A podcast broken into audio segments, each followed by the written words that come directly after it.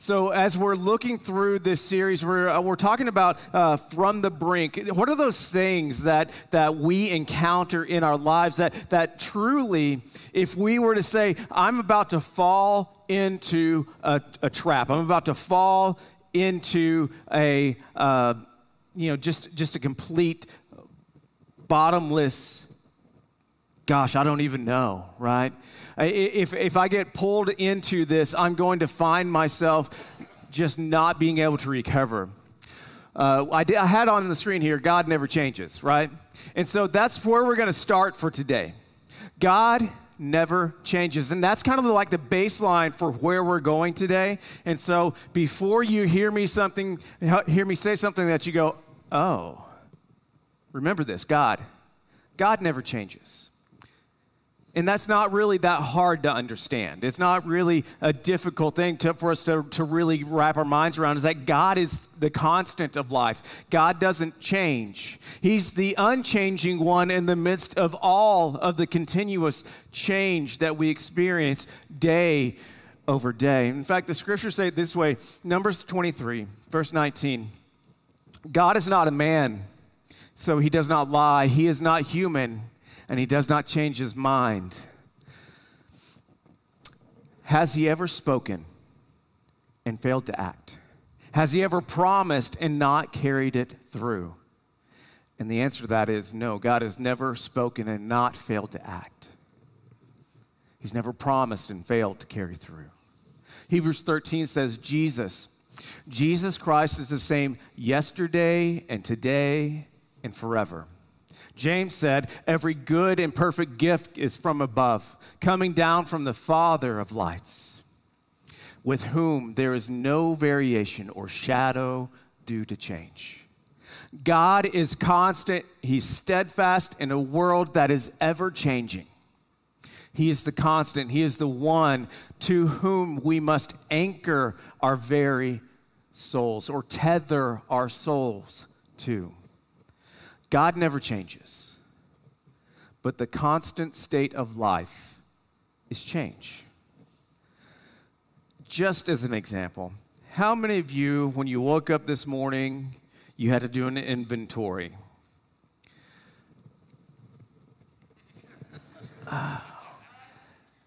you kind of stopped doing the inventory by what hurts, but started doing the inventory by what doesn't hurt, right? Oh, I woke up today and my arm didn't hurt. It's going to be a good day. But God never changes. And, and, and as we think about how does that work out in our lives, if we look at this and we ask the question, if God never changes and we live in this world that is a constant state of change, where do we put our anchor? Where do we tie ourselves to? Let me tell you a few places that we don't tr- tie ourselves to. One is traditions. Traditions are, are, are great to build camaraderie, but they're nothing to hang your salvation on. Buildings are great to meet, uh, meet in, but they are nothing, there's nothing that will bring you closer to God through them. The same with style, procedures. All of these things may have their purpose, but they are not God. And when we focus on the wrong things, well, the church becomes irrelevant. Irrelevant means, very simply, my middle school self defined this one today. Irrelevant means not relevant. Think about the things that, uh, that you have experienced through life that are no longer relevant. How about eight tracks? Anybody have a stack of those in a closet somewhere with no eight track player? Yeah? Yeah, you got one? Okay. How about floppy disks? yeah. I got a stack of those. Used them as coasters for a little while. I don't know why I still have them, right? How about this? Anyone in here still using dial up? No. See, irrelevance happens when, when the language, the methods, the styles we use, they no longer connect to the culture or the people around us you end up speaking a language that no one understands or appreciates. Irrelevance irrelevance means that you, you potentially lose the people that you are trying to have community with, the people that you're trying to meaningfully connect with. It means that sometimes, you know, I don't know if you're in this place or not, but you have a, a family member that's a little bit younger than you or a whole lot younger than you, and they start spouting off some stuff, and you're going, say, what? what? The, okay. And you, oh, that's nice. That's nice. I have no idea what you're talking about. How many of us have this place where we found ourselves no longer understanding what's going on around us? It's like we kind of woke up in the middle of a dream, right? And we woke up, we knew that something important was going on, but no one informed us as to what it was.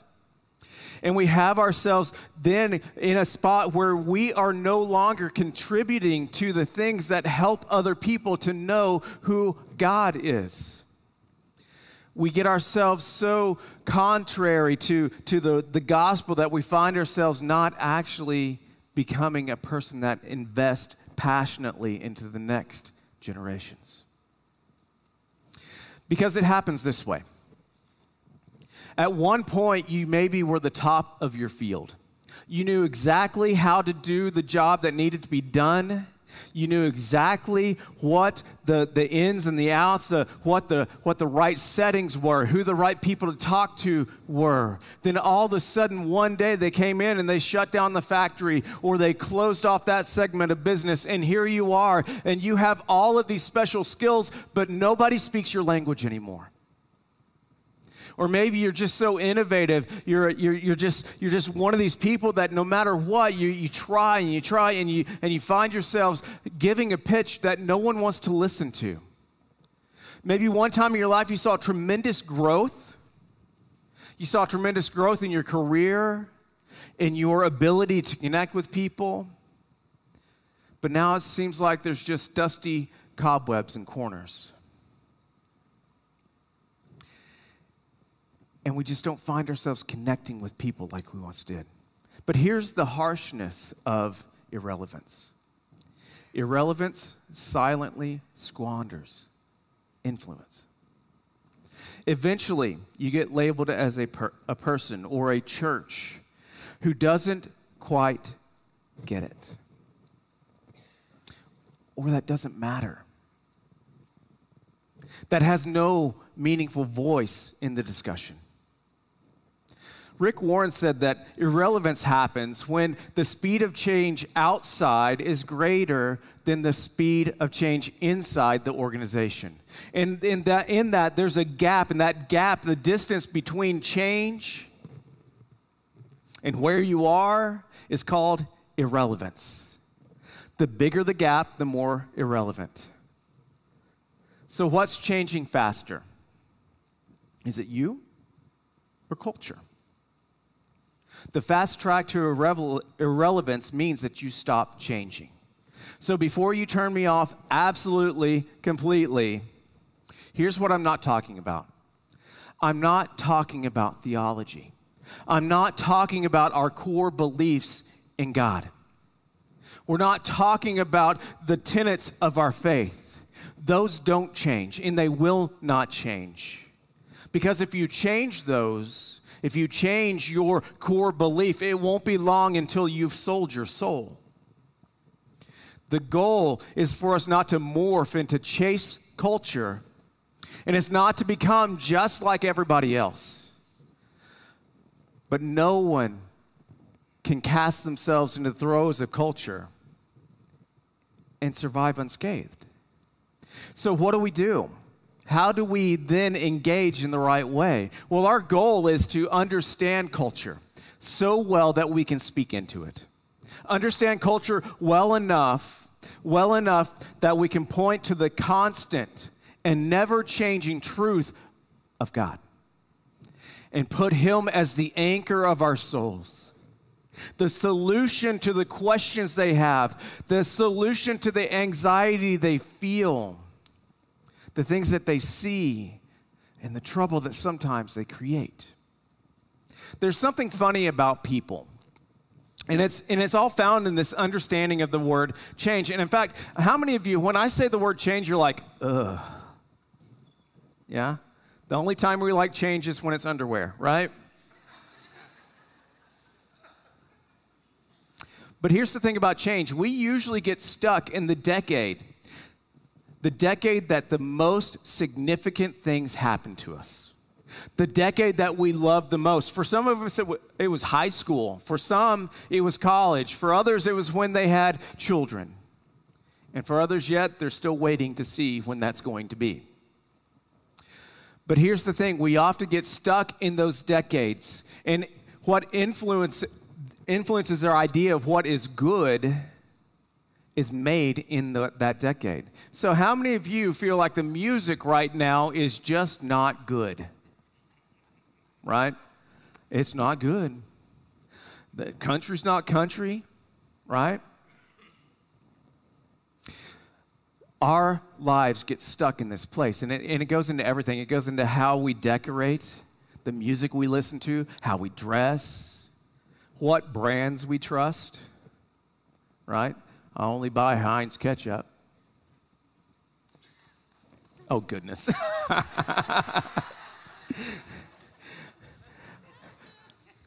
only drive a Ford, only drive a Chevy, whatever it is, right? But left unchecked, we kind of just stay in the decade that a lot of our tastes, knowledge, and experiences were shaped. We stay frozen for the most part in the era that we love the best. And so the bottom line is this we like what we know. The feeling of a more simple time. Remember, we would go home when the street lights came on, right? That time that we understood. Well, the time that we understood well more than this current one and you know it happens and you see it happen all around. Think about the restaurant that you loved when you were younger the office building or the school. Remember the architecture, the way that it was that it was arranged, the, the feeling, the, the, the music, the style, everything about it. It'll bring you back to maybe 1990, 1970, whatever it is sometimes these things don't change, and sometimes they, they not only look the same, they smell the same. But if you're careful, you may, may even smell like the year that you stopped changing. The problem is this culture never asks permission to change. That's true, right? They didn't ask me if I wanted to change the kind of car that I drive, they just keep changing them. They didn't ask me if I wanted to stop wearing my really, really nice, really nice overalls with the one side down. They didn't ask.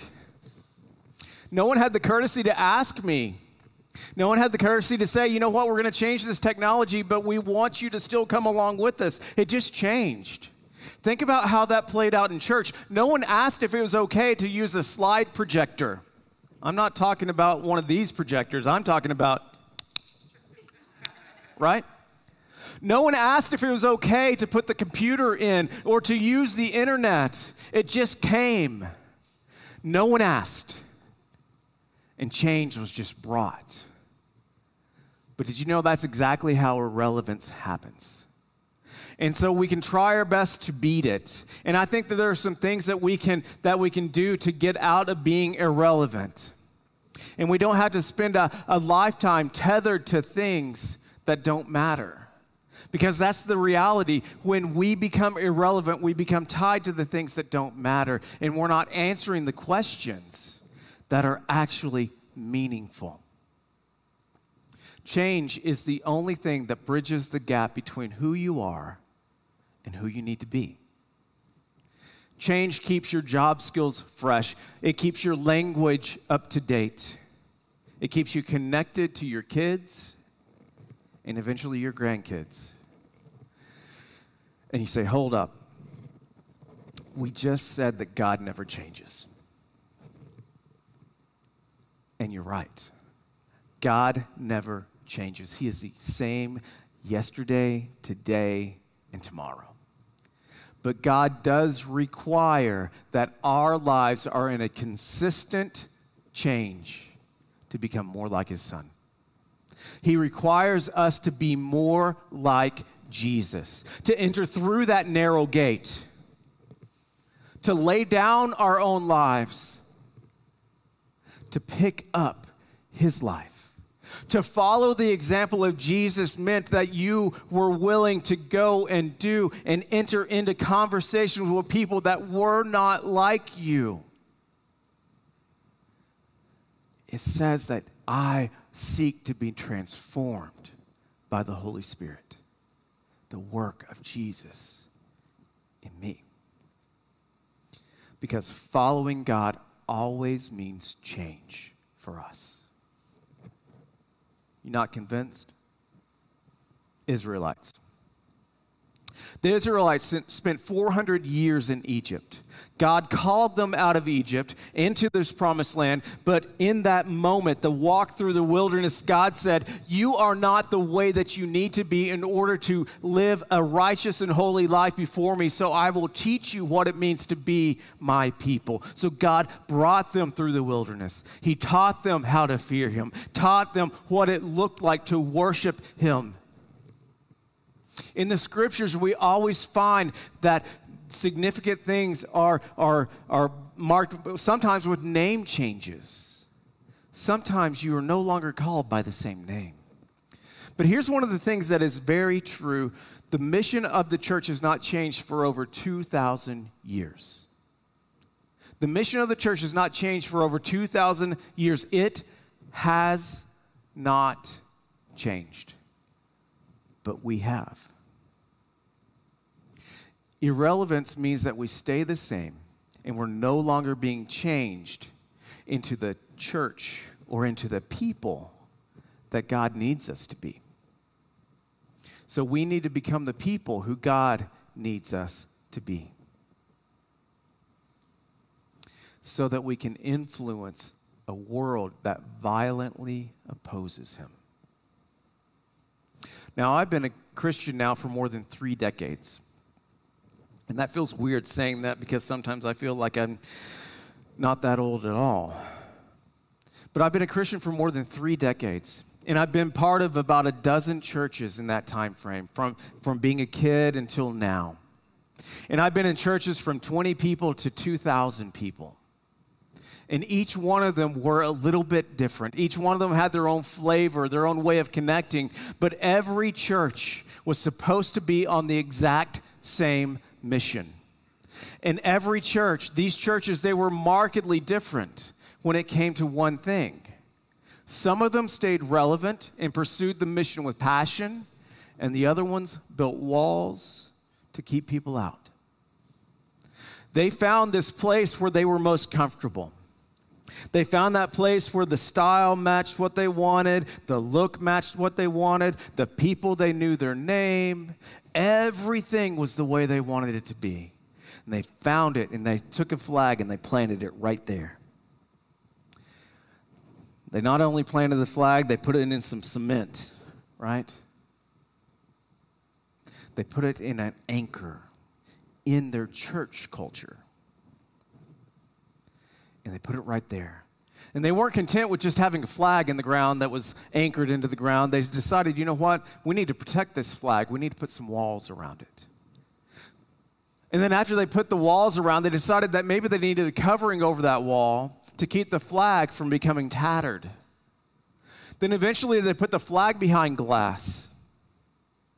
And they only brought it out for special occasions.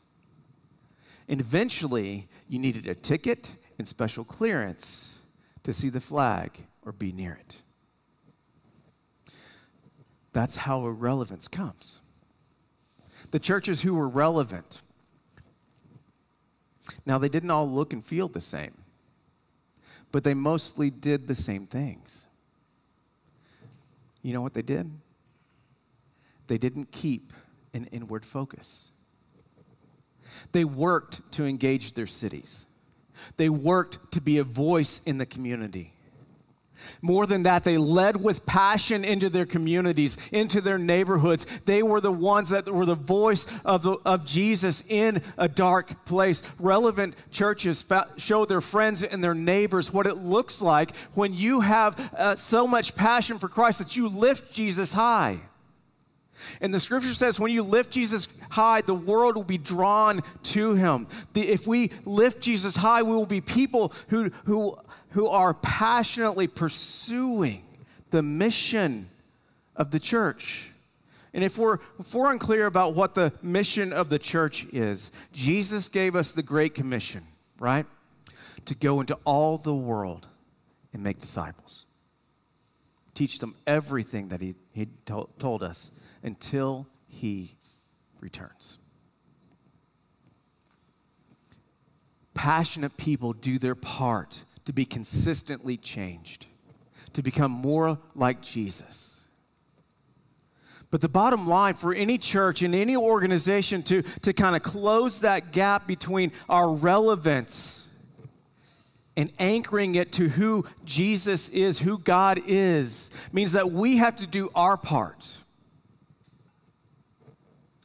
if I were able to sit down with you and, and, and have a cup of coffee or a cup of tea or whatever it is that you like to uh, sit down and talk about heavy things with, uh, not the hard stuff, okay?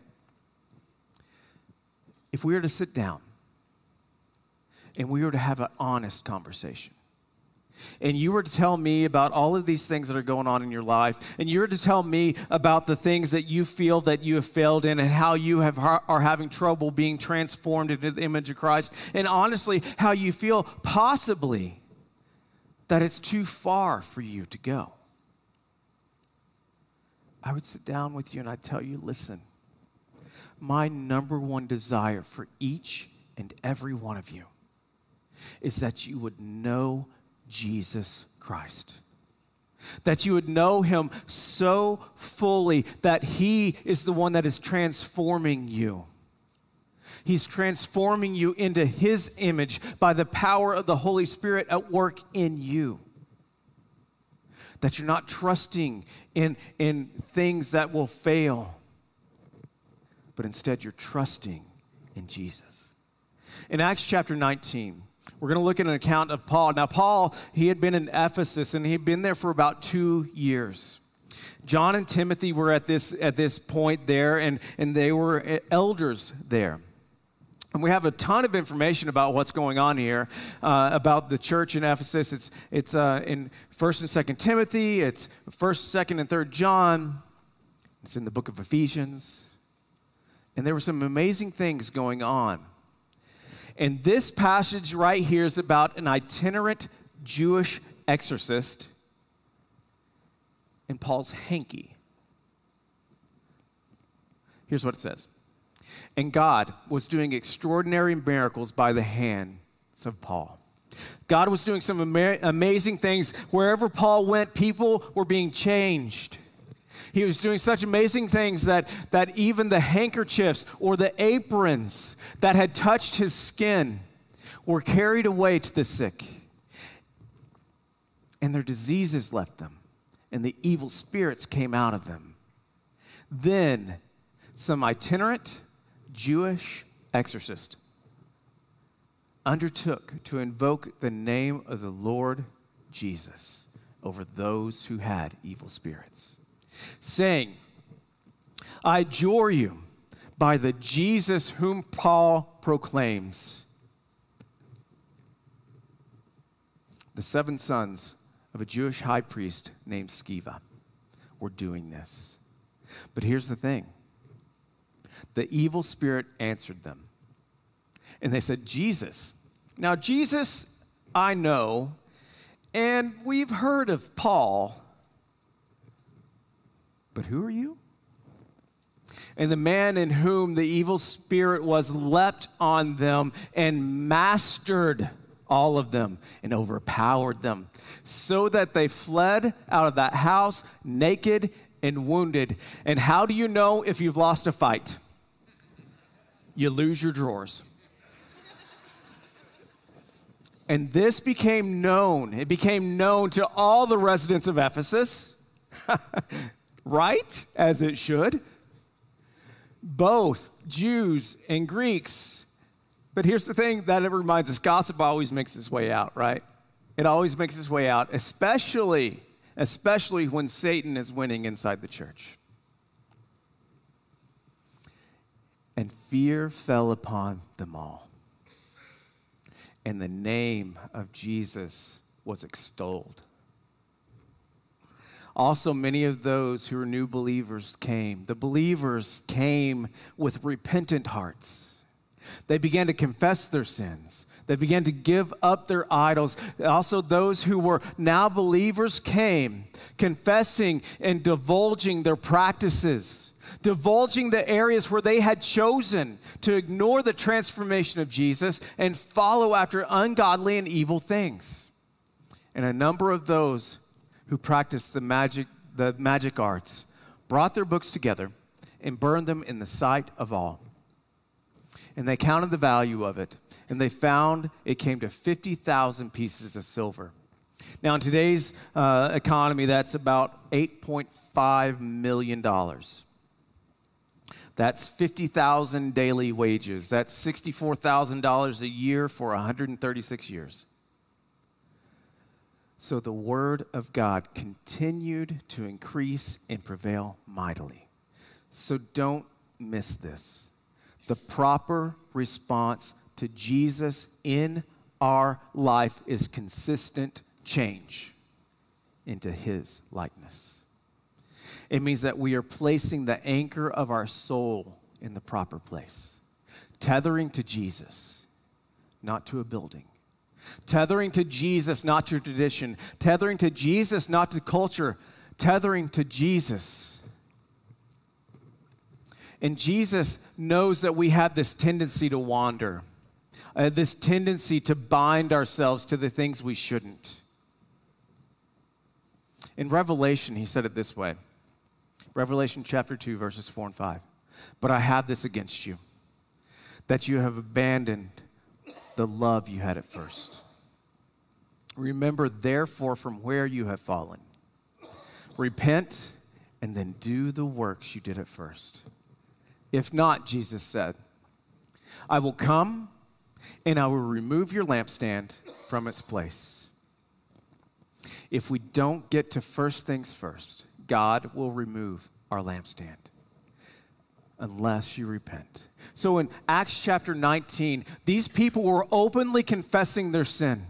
They were openly repenting of their sin, even at the great cost of burning the things that they had in, embraced. And this was not just new believers, these were people who already believed. Then the others came. The lampstand in the book of Revelation is God's presence. God's presence is influence.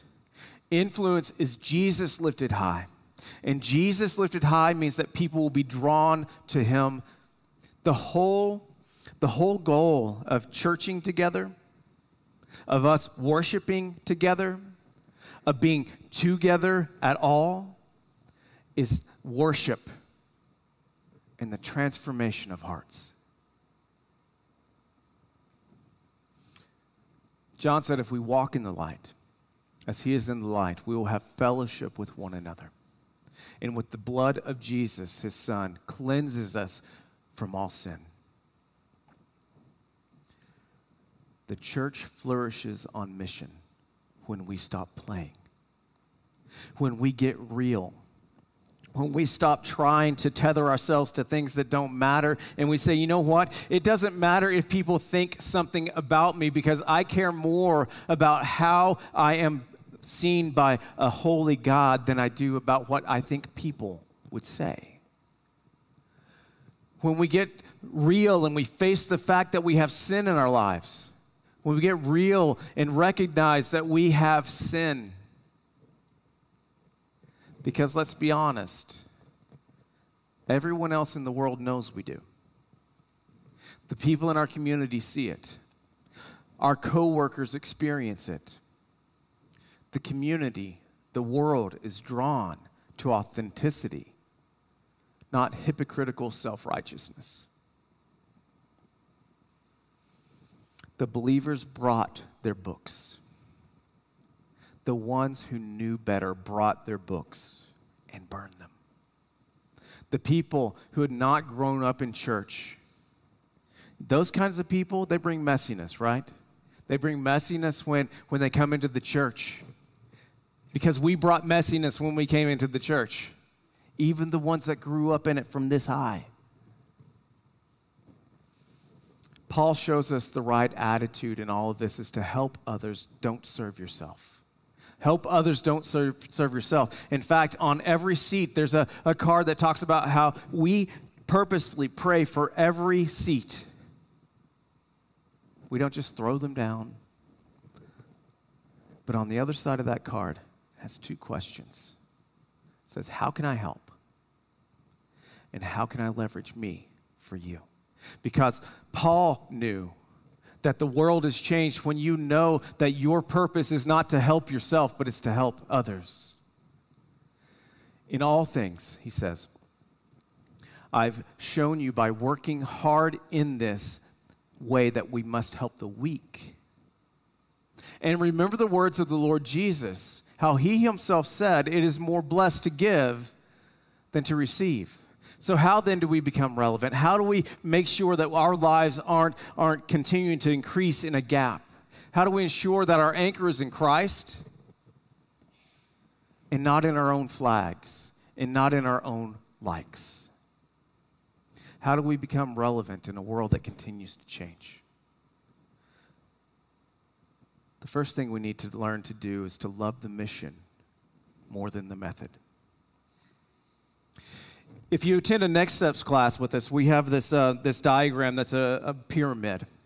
And it has these baseline things, our core beliefs, everything that, that we believe about uh, the church, about who God is, about every bit of our theology. There's, there's nine basic things that we believe. Then it, then it talks about our, our mission on the ch- as a church. And you get a little bit higher up there, and there's this little dotted line that says that, that the things below here don't change our mission,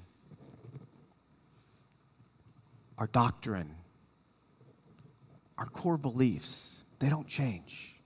But everything above the line, our strategies, our goals, they change. We have to learn how to love the mission more than the way we do things. We need to learn to love the gospel changing hearts more than we are invested in doing things the way that we've done them before. Because we all have programs and we all have music and we all have tools that we like. The next thing we need to do is make big, radical changes. Incremental change brings incremental results. Now, we could take this and say this is about the church, but let me tell you right now, this is about you.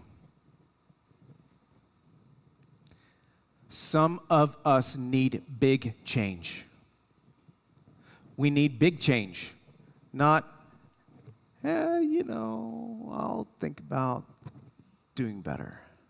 Some of us need big change. Big change equals repentance. It means that we're being consistently changed into the image, the likeness of Jesus. It means that you love people more than you love your comfort. Number three, become a student of culture so that you can speak into it. Seek to understand so that you can become a guide become a guide that lifts Jesus high in a world that is violently opposed to him so that he can change them from the inside out. Because the bottom line about people, regardless of how they feel about God, regardless of how they feel about the Bible, regardless of how they feel about Jesus, regardless of anything else, everyone wants to be understood and everyone wants to be known.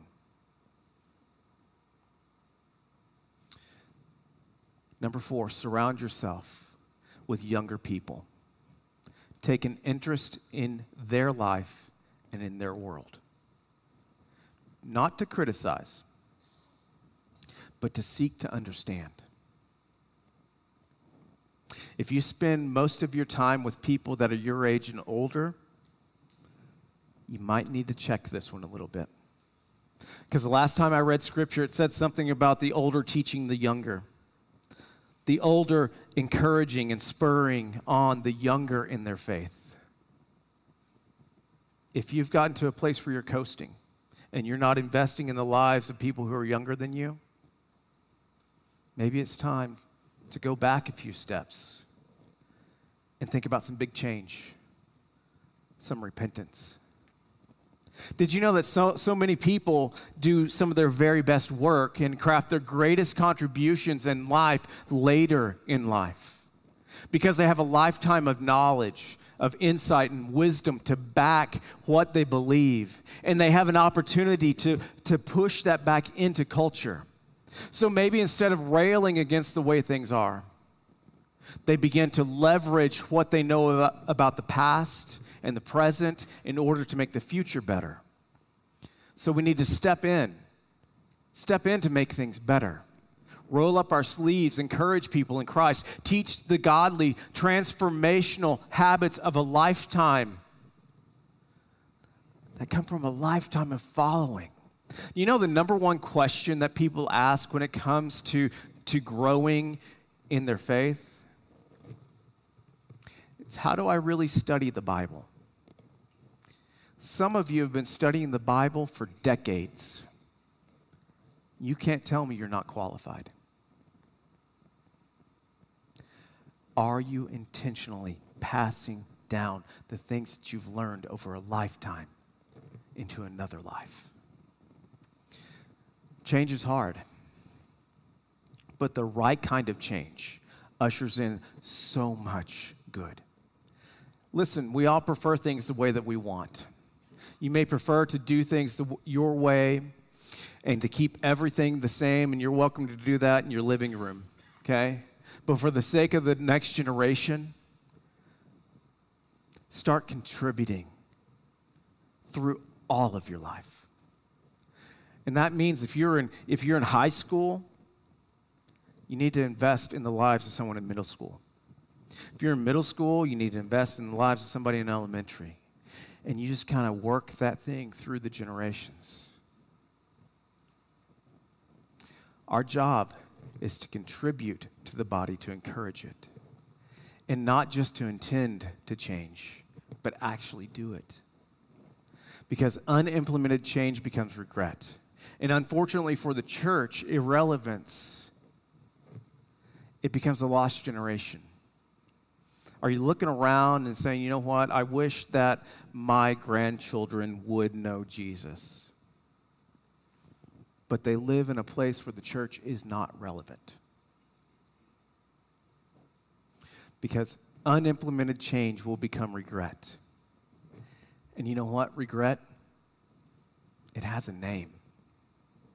Or rather, regret has names. It's that person that you chose not to tell. Maybe their name was, was Henry. Maybe their, their name was Violet. But regret has a name. The regret is the names of the souls that we refuse to reach, the very real people that we choose to leave behind. So, how then do we become relevant? We love more, we be changed, we learn culture, and we encourage the young.